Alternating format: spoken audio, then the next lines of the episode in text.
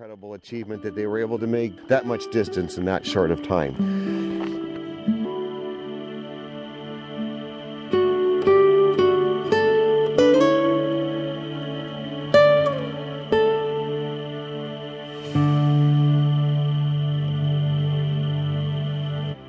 The people that were stuck here day after day went by. 20 21 22 days passed before rogers and Manly finally came back after 28 days. You could imagine what was on the mind of these pioneers that were headed to the california goldfields waiting to be rescued. They thought that Manly and rogers either had met their own fate on the way or perhaps made it to civilization and had no intention on coming back to rescue these people in the wagon train here in death valley.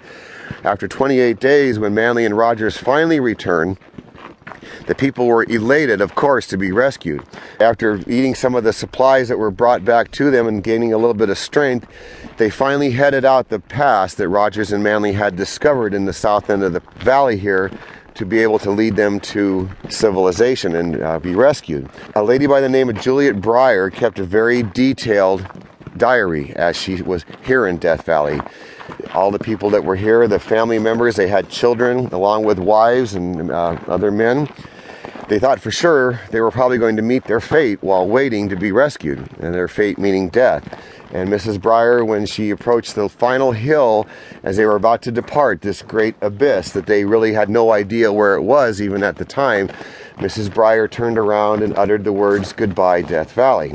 Little party finally made it to Southern California, and the local newspapers there were able to uh, get the story of their peril as they traveled through the Southwest. And Mrs. Brier again brought up the term Death Valley to them. Well, the papers, of course, loved that term, and they referred to it as that then and has been called that ever since.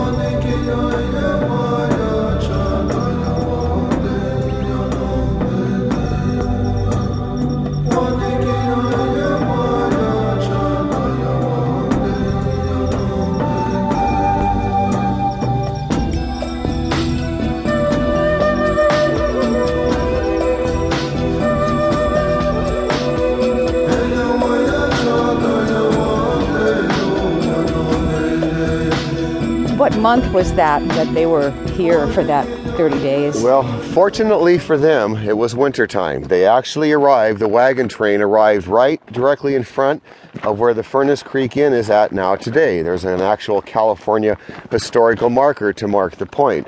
Uh, that was in Christmas Eve of 1849 that they arrived here in this place, later to be called Death Valley. One of the reasons they stopped right there in front of the Furnace Creek Inn is because of the water. Uh, we have an abundance of water here in the Furnace Creek area. The two springs that are located right up the road provide us with about 2,400 gallons of water every minute. So, that being a lot of water, uh, back in 1849, before we were harvesting it and using it for domestic uses, the water actually flowed right on top of the surface. Furnace Creek was indeed a creek that flowed out onto the valley floor. So, the party of gold seekers and the wagon train stopped there because there was an abundance amount of water as they tried to reconnoiter where in the world they were. They thought they were headed on a shortcut to the California gold fields here. And how many people were in that party altogether? Well, when they started out in Salt Lake City, there was about 300. And as they headed south, the original intent was to go the real roundabout way and head on towards Los Angeles on what was called the Old Spanish Trail. Once they got to Los Angeles, then they were going to turn north and head back to the California gold fields. About 40 or 50 miles out of Salt Lake City, a man by the name of O.K. Hunt happened to wander into their camp one night, and he was the one that told the party of the shortcut that he knew to the California gold fields.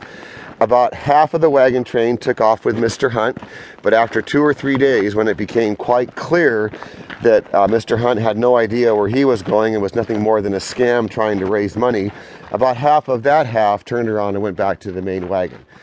Those that arrived here in Death Valley numbered around 75 to 80.